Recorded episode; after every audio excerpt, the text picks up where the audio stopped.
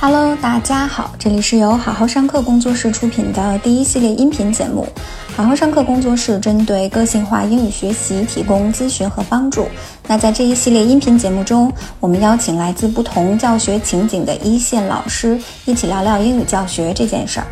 希望借此系列音频，我们能记录大时代下的小老师，也能帮助想要踏入这个行业的新老师，或是想要了解英语学习的更多家长。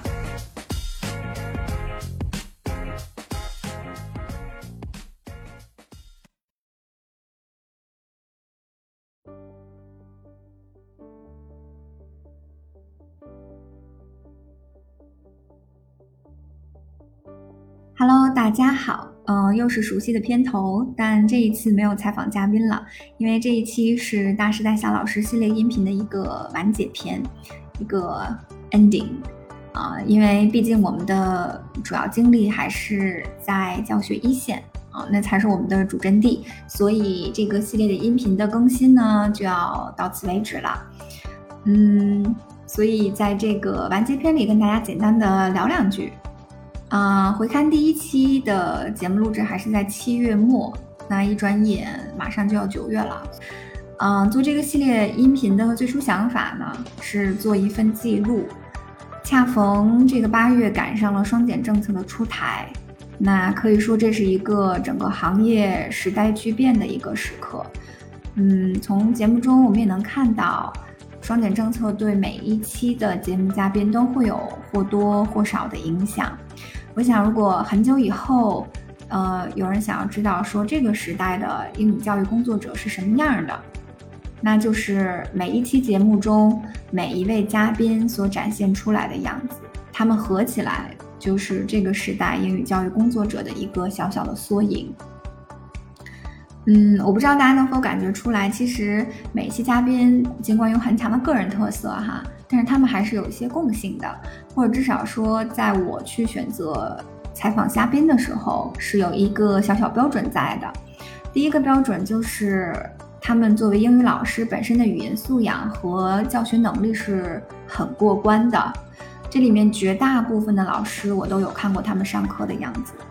所以我觉得，嗯，从教学上来说，他们都是懂教学的。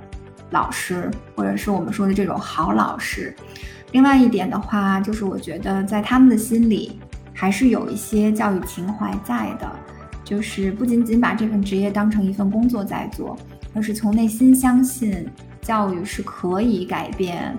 嗯，微小个体的。第一期嘉宾是公立学校的谢谢老师。Cici 是非常非常负责任的一位老师，大家从节目里应该也能感觉出来，真的是一心扑在学生身上，一心心里想要为学生好这种，所以能成为他的学生的小朋友，其实也是很幸运的。第二位是培训机构的麦茬老师，麦茬老师其实私下上课的话呢，是对于课堂的教学设计，或者说他整体的课堂互动性是非常好的。然后教学风格很活泼，嗯，我个人其实是非常佩服他能够在这样的年纪，在这样的一个呃背景下，能够勇于的去继续出国深造。那等麦茶老师回头回国的话，我们还可以约他再聊一聊。嗯，第三位是国际学校的 Susan 老师，在节目中的话呢，他的身份是国际学校的助教，但是因为我看过他上课的样子啊。他真的就是那种这学期还没有结束，家长就已经在问下学期还是您教吗？下学期我们还想跟着您上，是这样的老师，呃，语言能力、教学能力都非常出色的一位老师。那他能在现工作单位找到一个让自己非常舒适的一个状态，我其实也是非常为他感到高兴的。然后第四位是考研英语的菲菲老师。嗯，菲菲老师，我和他之前有过一次比较长的谈话，因为他当时想要离开供职的一个单位，那我是作为一个想要挽留他的一个角色在，呃，跟他对话，但是没有留住他，啊，因为菲菲老师是非常清楚的知道自己想要什么的人，他也知道自己所擅长的教学领域在哪儿，所以我觉得，嗯，他现在在做的真的是他。喜欢的、擅长的、愿意的事儿。我觉得这应该也是非常幸福的一个状态了。最后一位是在博物教育机构工作的英语老师 Tyler，呃，我个人是非常非常喜欢他们整个机构的理念以及他们在做的这个课程，所以我觉得能采访到他，不仅是对于听众而言，对于我个人而言，也是打开了一个新的世界，有了很新的对于泛 STEM 类的东西有一个更清晰的认识和了解。OK，那么其实回看的话，还是很开心能够和五位同行有一个这么深入的交流。其实这就是一直我想做的一件事儿，然后把它做了，就觉得已经很开心了。那当然，其中有一些小小遗憾，比如说由于时长的限制，